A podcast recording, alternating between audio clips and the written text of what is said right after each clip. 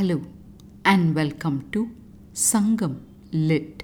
This is Nandini Karki, and in this episode, we perceive the food and life of a family in poverty as portrayed in Sangam literary work Puranaanooru 159, penned about the Velir king Kumanan by the poet Perunchithiranaar.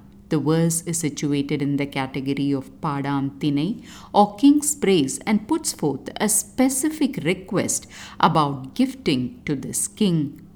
வாழும் நாளொடு யாண்டு பல உண்மையின் தீர்தல் செல்லாது என் உயிர் என பல புலந்து கோல் காலாக குறும்பல ஒதுங்கி நூல் விரித்தன்ன கதுப்பினல் கண் துயின்று முன்றில் போகா முதிர்வினல் யாயும் பசந்த மேனியோடு படரட வருந்தி மருங்கில் கொண்ட பல்குருமாக்கள் பிசைந்து தின வாடிய முளையல் பெரிது அழிந்து குப்பைக்கீரை கொய்கன் அகைத்த முற்றா இளந்தளிர் கொய்து கொண்டு உப்பு இன்று நீர் உலையாக ஏற்றி மோர் இன்று அவள் பதம் மறந்து பாசடகு மிசைந்து மாசொடு குறைந்த உடுக்கையில் அறம் பழியா துவ்வாலாகிய என் வெய்யோளும் என்றாங்கு இருவர் நெஞ்சமும் உவப்ப காணவர் கரிபுணம் மயக்கிய அகன்கண் கொல்லை ஐவனம் வித்தி மையுறக் கவினி ஈனல் செல்லா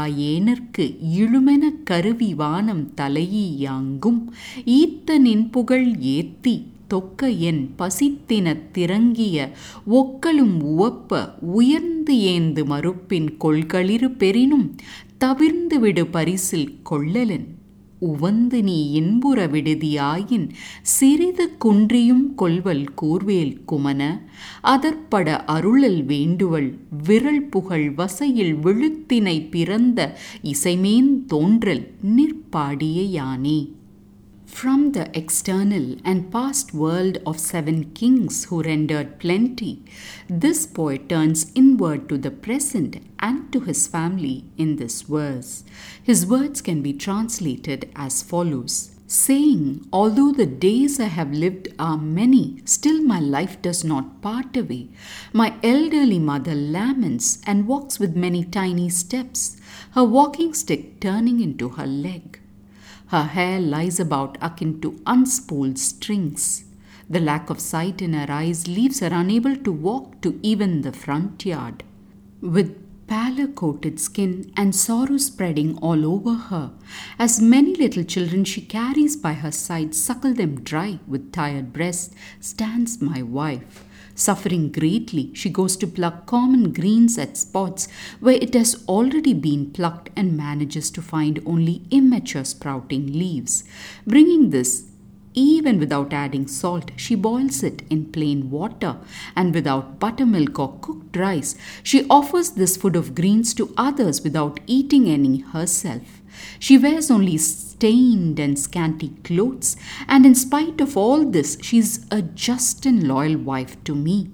To make both their hearts happy, I arrived here in the wide fields burnt and cleared by jungle folk. Along with wild rice, black and beautiful grows the millet. But when it's unable to fruit out owing to the heat, along with lightning and thunder, the skies pour down. Akin to that, I know that your famous generosity can make my hungry and suffering kin smile again. However, even if you give me a killer elephant with a long tusk, I shall not accept that gift if given to me without goodwill. However, if you offer with affection, even a small rosary bean will do, O sharp speared Kumanan. Keeping that in mind, render your grace, O famous Sion, of a blameless ancestry when I sing of thee. Time to delve into the details of this intricate verse. The poet starts with the words of a person who says they have lived a long time and yet their life does not seem to part away. One can sense the dejection of old age in these words, and indeed, these are the words of the poet's mother, whom he says walks with small steps, with a stick becoming her leg. He talks about the flowing white hair of this lady, an indication that there's not enough oil to tie it and be well presented Sangam style. The poet adds about how eyesight has forsaken his mother, and so she does not even prefer to walk to the front yard of their house. From his mother, the poet then turns to his wife and talks about how her skin is coated with pallor. The children she's carrying on her hip suckle on her breast ceaselessly, leaving her tired out. Being a wife in the Sangam era meant that this person was solely responsible for the food in the family, and as expected, the poet offers insight about what's cooking in his home. Apparently, all this lady has to cook are what is referred to as kuppai kire, which literally translated is trash greens. The exact plant and its qualities we'll explore shortly. But before that, we see the lady plucking these greens where it has already been plucked by others, and all she finds are thin and immature sprouts. Not having the luxury of choice, she brings them over and boils them in water without even adding salt, for she does not have any. Next, without the regular accompaniment of cooked rice or buttermilk, she offers the food to others and has nothing herself. And yet, she is my patient and loyal wife, the poet concludes with affection. An intention to end this sorry state of his family is foremost in the mind of this poet. He hears of the fame of this king who will pour down his generosity on his suffering family, akin to how a rain cloud showers upon a thirsty and dry millet crop, unable to bloom. While that is true, if the king were to have some reservations in his heart about gifting this poet, then even if it's a long tusked war elephant offered as a gift, he does not want that, says this poet. On the other hand, if the king were to give with a smile, then even a small bean would do, he clarifies. The poet ends with the words to the king, whom he describes as one of noble birth, requesting him to remember this vital thing when the king offers a gift to the poet in return for the songs sung to him. Returning to that mention of kuppekire that the poet's wife cooks, I learned that this is the variety of greens with the scientific name Amaranthus viridis called as mulakkire in Tamil. The curious connection I found is that even today, this is referred to as kuppachira in Malayalam, no doubt originating from the same Sangam Tamil word mentioned in this verse.